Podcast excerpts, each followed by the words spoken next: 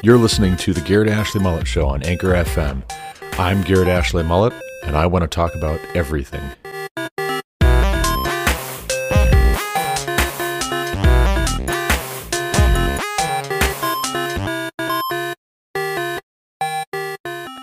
In this astute mix of cultural critique and biblical studies, John H. Walton presents and defends 20 propositions supporting a literary and theological understanding of Genesis 1 within the context of the ancient Near Eastern world and unpacks its implications for our modern scientific understanding of origins.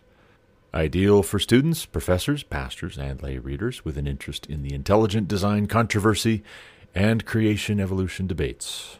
Walton's thoughtful analysis unpacks seldom appreciated aspects of the biblical text and sets Bible believing scientists free to investigate the question of origins. Welcome back to the Garrett Ashley Mullet Show. This is yours truly, Garrett Ashley Mullet. Today is the last day of January 2022. This is episode 317 of this podcast, and I just read for you the publisher's summary on Audible for John H. Walton's The Lost World of Genesis 1 Ancient Cosmology and the Origins Debate. It has a pretty good rating, 4.5 out of 5 stars, 1,045 ratings. I didn't give it a 4.5 out of 5 stars, though. And I was expecting to. I was expecting to give it high marks I didn't know anything at all about this book before it was recommended to me. And I was given a good recommendation from someone I know who hadn't read it either. I think I read it before he has just yet. He's interested in reading it. But with no rudeness, no disrespect meant, I didn't care for the book by all means, Alex, if you're listening, keep on recommending audiobooks. We may disagree on this one, possibly. I'm not sure. Let me know what you think after you've read it. Uh, but, needless to say, all that said, I did not agree with the premise of Walton's book here. So you may be wondering, what is the premise of Walton's book? Well, first off, let's back up a little bit. Typically, in my experience, the creation evolution debate, the modern secular science versus the Bible debate, if there's a compromise position among Christians, it is typically the day age theory. That's the one I'm most accustomed to running into among Christians is the day age theory. And I'm relieved to see John H. Walton tackle that early on. I did like his treatment of that, where he basically says, You can't, right? You can't do that. It doesn't make sense. That's not what the text says. It is not saying yom here and meaning just any old period of time you'd like to insert into the passage. When it says day, it means day. These are literal 24 hour periods. By all means, follow the chronology. Trace it all the way back to 6,000 to 10,000 years. By all means, that makes sense. I'm with you there. Let's not quibble about the meaning of the Hebrew word yom and whether that is a literal 24 hour day night cycle. It says morning and evening. That's pretty clear. Look at the context look at the way that the word yom is used elsewhere in the text, elsewhere in the Bible, the Old Testament. It's a day. Okay, cool. Thanks, John H. Walton. I'm with you so far. Good deal. But of course, there's more. And I wasn't expecting it because, again, I didn't know anything about the book except a brief recommendation. Okay, cool. I'll check it out. Thanks. And then I was just along for the ride, right? Which I think is that's an ideal way to read a book, typically. But rather than arguing semantics on the meaning of the word day, John H. Walton argues semantics on a different word. Let's not quibble about how long a day is. Let's quibble about what created means. What is being conveyed here? What's being communicated? What's meant by the author when it says that God created such and such on the first day, second day, third day, fourth day, fifth day, sixth day, rested on the seventh? Now, you may be scratching your head. I was scratching my head like, wait a second, what? Did, I miss something? Like, um, maybe I was not paying close enough attention while I was taking the cushion and pillow covers off to wash them. Our couch gets a little dirty with all these children, and we like to eat while we have family movie night, watch a movie, eat on the couch. Sometimes we spill our food. It was time. looks much better now. I got it all washed. You'll be glad to know. But I'm listening to this as I'm working on that, and I'm thinking, did I miss something? Like, huh? What? So here's what it is. Here's how you can argue semantics on what is meant by the word created. Walton argues that what Genesis 1 is describing is not the creation ex nihilo of the material the physical matter being described. What's being communicated is the creation of telos. In other words, God is stating, This is the purpose of this thing, this is the purpose of this thing, this is the purpose of this thing. But all those things existed before God said what their purpose was, and they could have existed for any amount of time. So, voila, abracadabra, the thorny problem of arguing about origins and how old the universe is and how all of the diversity of biological organisms on planet Earth came to be. No more, no more of that. Everybody can believe everything, and we can all get along with this newfangled interpretation of Genesis 1. Created? What does created mean, really? The original author wouldn't have meant physically created. No, no, no, no, no. This is poetic. This is a literary device. You can't take it literally. This isn't the science textbook. And where I really like got wise, I guess you could say, or or started to have my light bulb turn on where I started to think to myself, no, actually, I, I am hearing him right, was when he's talking about college students. And he is a professor, by the way, at Wheaton College. But he's talking about college students who come from conservative, theologically, literal interpretation of the Bible backgrounds, upbringings and they start taking science classes in college. And all of a sudden, they're in conflict, they're in turmoil, because science is conflicting with the claims of the Bible as they have been taught to interpret their Bibles.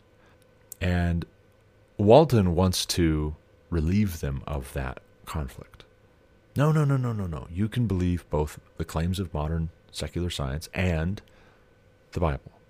Believe both. Basically, it amounts to however it happened, God did it. However it happened, God did it. Now, sometimes that's where we have to resign ourselves in our limited understanding, in our limited faculties. If the text is not explicitly clear, sometimes we just have to say, well, I don't know how God did it, but it says He did it, and I believe that He did it. But that's not quite the situation we find ourselves in with the first part of the book of Genesis. We don't find ourselves in a predicament where the text either says as vague a thing as John H. Walton is saying, it says, or just leaves it ambiguous. I don't believe in any event. I don't believe that it's vague. I don't believe that it leaves it a whole cloth mystery. And I also don't think that it makes intuitive sense to separate out the creation of the physical matter from the creation of meaning and purpose. Why is that intuitive? Why is that a given? That you would separate those things out? The kind of Gnostic quality to saying that the universe has existed forever, or near enough, or it may as well have, and the only point at which things became good is when God said about six to ten thousand years ago, Here's your purpose. But God was creating spiritual meaning there, and that's good. But the physical matter, well, yeah, no, the death and dying, that can happen. That can exist outside of sin and death being joined at the hip, as the rest of the text indicates. When you go forward into the New Testament, the Apostle Paul writes about this. Adam and Eve are not treated as archetypes, literary devices, symbols, even while their situation can have symbolic meaning and should have symbolic meaning in poetry, in our understanding of other things. It's a false choice. It's a false dichotomy to say that God either created the physical matter or he created the telos, he created the meaning, he created the purpose of these things. And for that matter, why would God have created, riddle me this, why would he have created the physical matter without a purpose? Why wouldn't he have created both and at the same time? God's not a God of chaos, he's a God of order.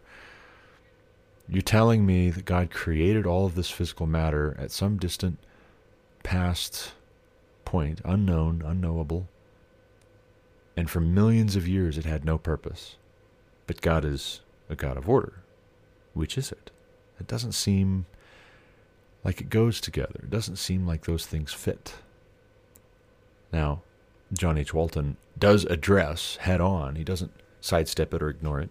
He does address head on the claim that young earth creationists make. When Paul says in the New Testament that sin entered the world by one man, death entered the world and the creation by the sin of one man, Adam, you can't have millions of years of death and dying and evolution prior to the fall.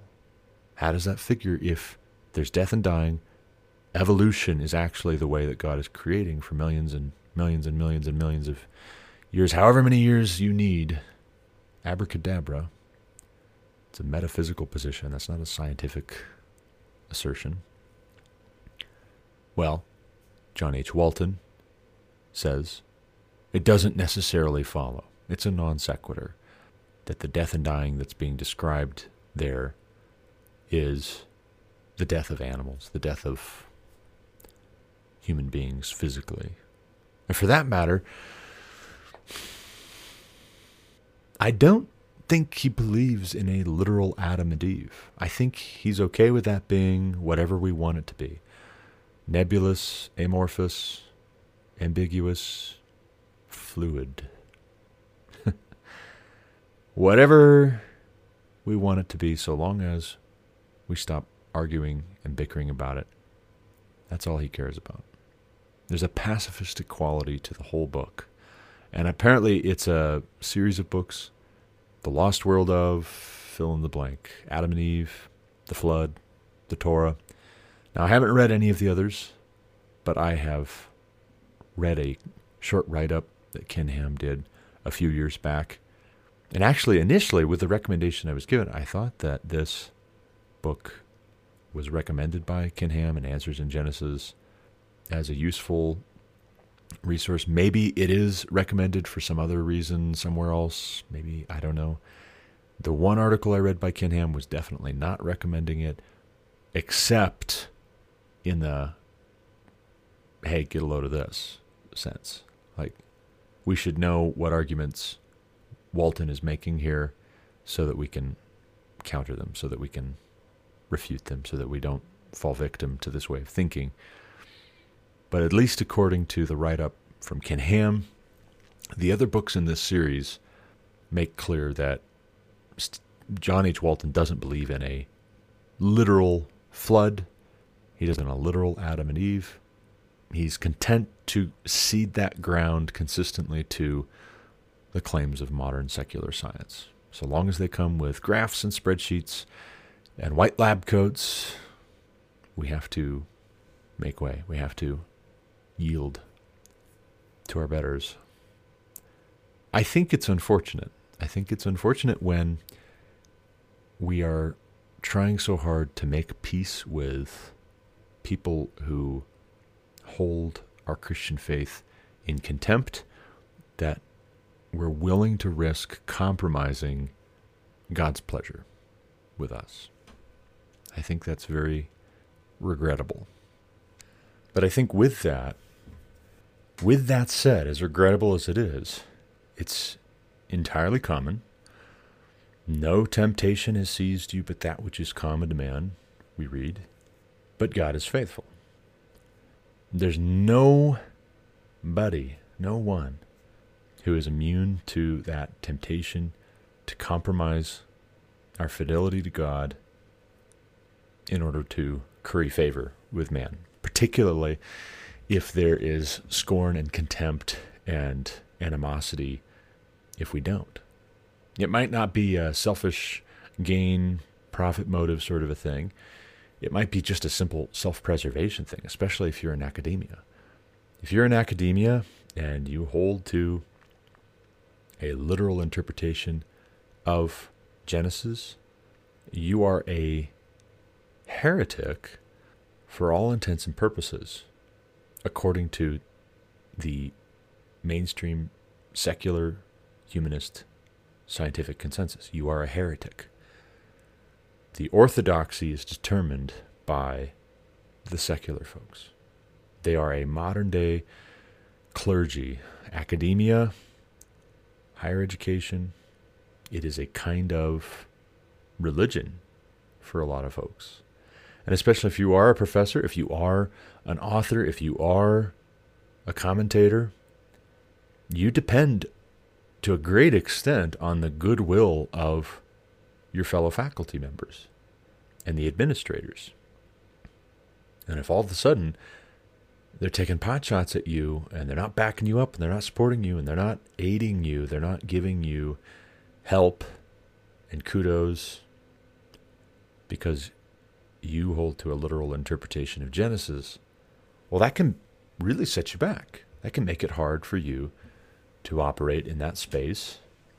And so, what we find is, as a kind of precursor to the campus protests, when conservative pundits come to give speeches, you know, take a Ben Shapiro, for instance, getting invited to speak at a university by the college Republicans or whatever. They want him to come and speak. They're selling tickets, they're going to raise money, and they want their student body to hear the sorts of things that Ben Shapiro has to say. You get this protest, threats of violence, major disruption from the student body, trying to shut Ben Shapiro up. The police have to be called. This has happened many, many, many times, not just with Ben Shapiro. I'm just using him as one example. This has happened with a lot of young conservative pundits in recent years that go to American colleges and free speech and free thought and critical thinking and actual debate in a classical sense, making and evaluating and forming and testing and countering arguments is lost on the academic crowd. But before it was lost on the student body, it was lost on the faculty and you should read J. Gresham Machen's Liberalism and Christianity. I would love to hear what Machen would say, Princeton Theological Seminary professor writing in the I believe it was 1920s, so just about a century ago. But writing against liberal theology coming into his seminary, coming into higher education across the US, across America, and infecting the centers for theological training, for higher education, infecting the water supply at the source. You know, in ancient warfare, medieval warfare, let's say you were going against your neighboring king. You've got a larger armor, a lar- larger army assembled, gathered together. You've got siege engines. You've got your forces. They're all supplied. You march on their fortified city, and your neighboring king doesn't have all of his troops together. He didn't expect you to attack right now. He's going to have to call for reinforcements and muster troops from elsewhere in his kingdom. He'll send out riders, but he will pull everybody in behind the walls, shut the gates, and if he's got food and if he's got water, well, then he can buy some time while he waits for reinforcements to come, while he waits for allies or his vassals or whatever to show up and lift the siege. But suppose his water supply comes to the city, comes into the city via some freshwater spring outside the walls. And suppose the enemy besieging that city finds out, paying the right people, threatening and torturing the right people, they find out where that spring is, and then they poison it. Don't stop it. No, no, no, no. No, don't don't block it. Let it flow, but add something to it. Add a little something to it which the water will carry behind those walls. And if the forces inside the fortified city don't know that the water is poisoned, they'll drink it, they'll get sick, with any luck, they'll die. You take the city. Reinforcements or no reinforcements, you take the city. Now, J. Gresham Machen, in this analogy, was a professor of theology at Princeton Theological Seminary 100 years ago. And he saw this happening. He saw the freshwater spring being poisoned all over the country. And heterodox at best, but really heretical positions on biblical truth, on the gospel, on various issues, political and social, which the Bible clearly teaches us what is right, what is true, what is good, what is beautiful, what is praiseworthy. He saw theological liberals, progressives, adapting God's word to suit their social and political agendas, hijacking God's word bastardizing it, corrupting it, and spreading false teaching.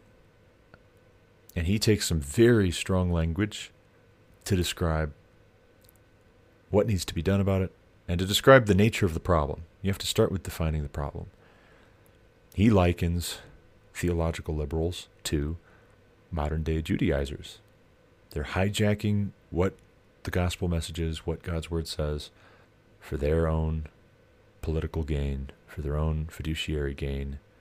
And he says at that time, you had seminaries employing professors who were teaching young seminary students who would be pastors and preachers and theologians, teaching them at the source to believe untrue things about God's Word as a way of advancing a political agenda, a social agenda, a progressive social and political scheme, or at least curtailing the ability of theological conservatives to be able to form a cogent counter as they went out. If you can't train this little bird of prey to hunt for you, clip its wings, is basically what it amounted to. And Machen says that the professors teaching those things should be removed. They shouldn't be teaching anybody this nonsense. It's bad enough that they believe it. They shouldn't be teaching anybody else. Certainly shouldn't be teaching future pastors, theologians. He says also that in denominations, if these sorts of men are found to be in positions of leadership and they are trying to get leadership, if they're found in leadership, they should be removed from leadership. And if they're found to be pastors, they should be removed from pastoring. They are disqualified. They are blind guides leading those who follow them into ditches. And I'm sorry to say, because again, I was expecting to like John Walton's book, and while it teases my brain, I'm not in agreement with it, and I can't. I can't get with that. It is in the vein of the men J. Gresham Machen was warning us about a hundred years ago. It is a progressive, secular humanist having a form of godliness but denying its power sort of a take. When it says God created all things, you can't just pull in the myths of the Babylonians and the Assyrians and the Egyptians to make God's word mean what those mythologies would have meant when they said that their gods created. You can't do that. No, no, no, no, no, no. That doesn't work. That's what he does. When it says in the publisher's summary that he presents and defends 20 propositions supporting a literary and theological understanding of Genesis 1 within the context of the ancient Near Eastern world. What he means is we're going to defer to the pagan, polytheistic cultures which occupied the historical context of ancient Israel. We're going to defer to those sources when it comes to interpreting God's word. So this is like a double whammy of not only A, in the modern day, are you deferring to godless secular scientists as they tell you which parts of the Bible you can and can't believe, according to their researches. No, that's not enough. We also have to go back to the Old Testament period and defer to the people who worshipped other gods, literally worshipped other gods. In our day, the God is this anthropomorphized science. You might as well just erect a statue of Dr. Fauci. Uh, erect a golden statue of Dr. Fauci. Say it with me three times. Trust the science, trust the science, trust the science. I am the science, he says. Attacks on him are attacks on the science. The simple truth is that the pacifistic, kowtowing, appeasing folks want peace with the world. They want friendship with the world. And again, I, I want to be gentle with them because it may be unintentional. It may be that they don't realize that they're doing that and they would be horrified to realize that they're doing it. But they take for granted that when smart people with advanced degrees mock Christianity, must be something wrong with Christianity. If we believed that man is a fallen creature, if we believed in original sin by virtue of a literal Adam eating a literal fruit in a literal garden and literally bringing the curse of death with his sin into God's otherwise good creation, we come to a very different conclusion about whether to trust the very smart people with advanced degrees. Ronald Reagan had a great line trust but verify. Very succinct. Trust but verify is an orthodox Christian conclusion. What do you do with fallen humanity? Trust but verify. In the love chapter in Corinthians, it says that love hopes all things, believes all things. That's not talking about naivety. That's talking about vulnerability. And yet, the vulnerability described there is the kind that knows it's going to get hurt and has been hurt and forgives, but not the kind of vulnerability that goes out harmless as doves, somehow thinking that being wise as serpents is untoward and unspiritual. I send you out as sheep among wolves. The kinds of men who write books like John H. Walton's here don't want to believe that there is such a thing as a proverbial wolf, as a snake, as a serpent. I would beg them the question who in our context is the wolf? Who in our context is the serpent that we're sent out among? One can imagine a retelling of the three little pigs and the big bad wolf, in which the big bad wolf comes a calling and he's going to eat up these pigs one by one. The first pig he comes to says, You know what? It's really not your fault. You were born this way. Come on, I'll help you out. It's really our fault as pigs that you want to blow our house down and eat us. That's what a book like this is like. Again, how does it follow that God would create the meaning apart from having created the material? There's a kind of mind body dualism inherent to supposing that those things can be separated, should be separated, ought to be separated, so long as we can avoid conflict. As much as it depends on you, live peaceably with all men, does not mean that you go through this kind of intellectual contortionist exercise with the biblical text. Machen was right. J. Gresham Machen was right. Liberalism and Christianity. Trust the science for the Christian who believes that man is born with a sinful nature by virtue of the eating of that forbidden fruit that God had said, Do not eat. In the day that you eat, you will surely die. The Christians who believe that that means we are all born with a sinful nature, we are all now corrupted and tainted. Wretched man that I am, the good that I would do, Paul writes, I do not do. The evil that I would not do, that is the very thing that I do. Wretched man that I am, he says. Paul. Paul doesn't believe he's inherently good. He certainly doesn't believe that the general populace is inherently good, basically good, fundamentally good. And Christians who understand that and who read that and are transformed in the renewing of their mind by God's word in passages like that, here trust the science, and they say, ho, ho, ho, wait, wait, wait, wait, wait, wait.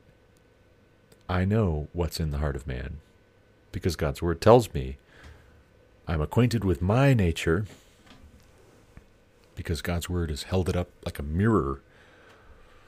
And I've seen myself. I've seen what I look like. And I also know what you all look like. I knew that well enough before, but now I see it in a different light because I actually have repented of my sins. I see how you're kicking against the goad. Friendship with the world is enmity with God, God's word says.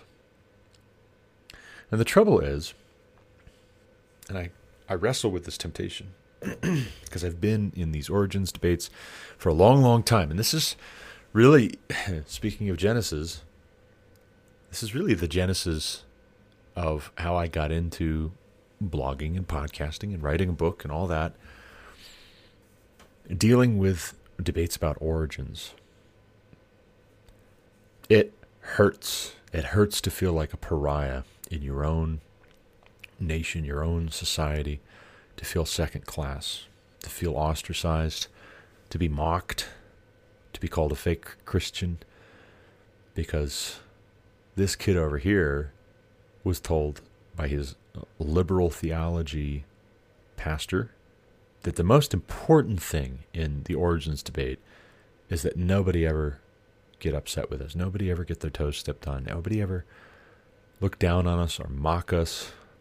If that ever happens, if anybody ever gets upset in this debate about origins, that's when you know you've messed up. You've forgotten your first love. That's when you know. If people mock you, abuse you, throw you out of synagogues, flog you, take you before magistrates because you believe that God's word is true, that God be true and every man a liar, if you believe that, well, then that's when you know you've compromised your Christian testimony. Ah, right. Wait, wait a second, Garrett. Wait a second. You're conflating things. Jesus was talking about the gospel. Yes, and Ken Ham is not my Jesus. In fact, I think that's how I know I'm paying attention and that this is what I really, actually, genuinely, personally believe is that I went into reading John H. Walton's book here expecting expecting to agree with it. Like I was told Ken Hammond recommended this book. It's like, well, yes, he did, but not for the reasons that I was thinking. He recommended this book because he wants us to defend against it. It's a dagger aimed at that you need to keep an eye on. So I came into this book expecting to agree with it. And if I were following uncritically the creation science that I was raised on, if I were following uncritically Ken Ham and Answers in Genesis, then I would have said, "Oh, wow, interesting. This just really opened my eyes. Now I now I understand what I've been missing. What what we've all, all of us Christians for thousands of years have been missing." Thank you, John H. Walton for being smarter than all of us put together for all this time. The whole history of the church led up to this moment. You just unlocked it for us with the help of Babylon and Egypt and Assyria. Hmm. As a point of order, remember in the Old Testament when God is giving the nation of Israel his law through Moses He's bringing them to the promised land, and he's telling them on the way when you are in this land that I've promised you, when you are settled in the land of Canaan, do not worship me like the nations around you worship their gods. Do not do it. I do not want that. Do not, for instance, offer your sons and your daughters as a sacrifice to me. And the sharp eye of the atheist will say, Whoa, wait, wait, wait, wait. What about Abraham? What about Isaac? God tells Abraham to sacrifice Isaac. It was a test, okay? It was a test. But God didn't want the children of Israel misunderstanding him as being like the gods of the nations around. In fact, over and over again, and Michael S. Heiser's got a really great take on this in Supernatural. Unpacks some of how, if you understand what the titles were for some of the pagan gods around Israel, as Israel was being delivered out of Egypt, brought into the promised land, if you understand some of the titles and some of the natural forces and phenomenon that these pagan gods were said to be in dominion over, then it unlocks the symbolic nature of God basically saying, oh, no, no, no, that's mine, actually. It recasts the Old Testament in light of God having this cosmic war against fallen angels that he did give authority to, he did give a position of power to. And God, through his elect people, says, all right, give it back. I'm going to demonstrate my sovereignty, that I'm the God of gods. I'm the King of kings. I'm the Lord of lords. You know that deity you guys worship? Yeah, he bows to me, actually. You bow to him, he bows to me. That's what God is saying through the miracles that he performs, the signs and wonders he performs in the Old Testament. The plagues in Egypt are strategically designed to say, no, that's mine, actually. It's an asserting dominance thing, which is awesome. But it seems to me as though John H. Walton rather than doing that cool thing that Michael S. Heiser did in Supernatural, his book Supernatural, where, yes, it can be helpful to understand what the text is saying, rather than doing that, John H. Walton performs eisegesis here.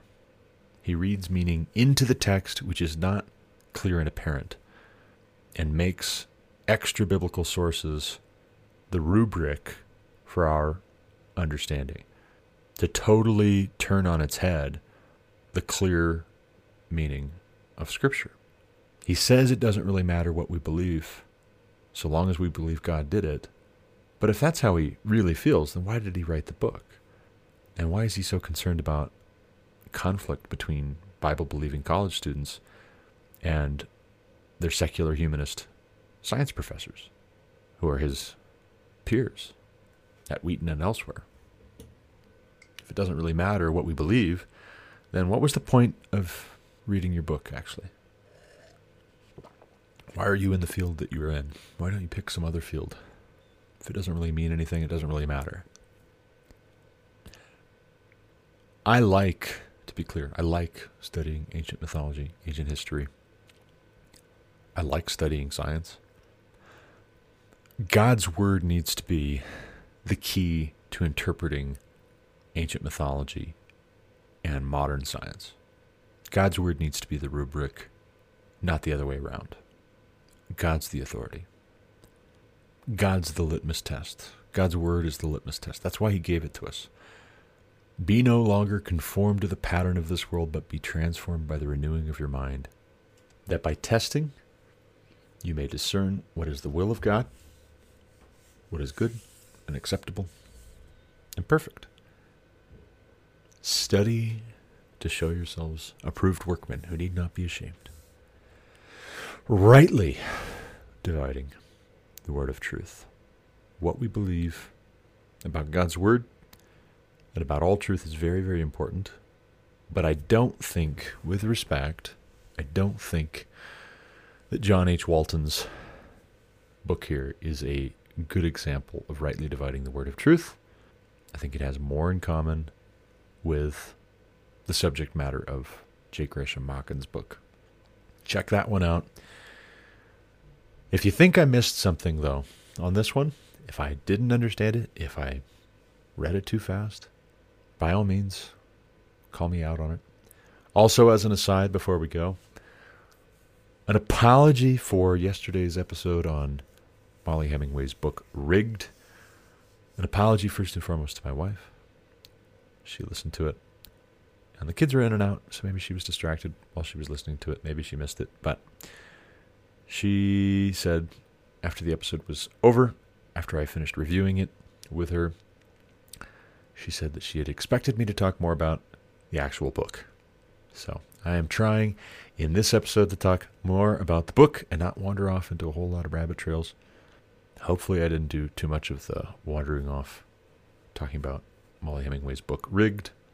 All she could remember my saying about it was that it was comprehensive so, hopefully, I did a better job with uh, Lost World of Genesis 1. All the same, if you think I missed something, if you think I am not quite right on, feel free to hit me up, ask a question, make a counter argument. I'm going to leave it there, though. It's a Monday morning. Time to go jump into the day, get some breakfast, see what everybody's up to. As always, thank you for listening. Until next time, God bless. You've been listening to the Garrett Ashley Mullet Show on Anchor FM. For more content like what you just heard, subscribe to this podcast on Apple Podcasts, Google Podcasts, or Spotify. Also, check out thegarrettashleymulletshow.com to subscribe to email alerts when new episodes are published. As always, you can reach me with any comments, questions, complaints, objections, or insights at garrettashleyMullet at protonmail.com.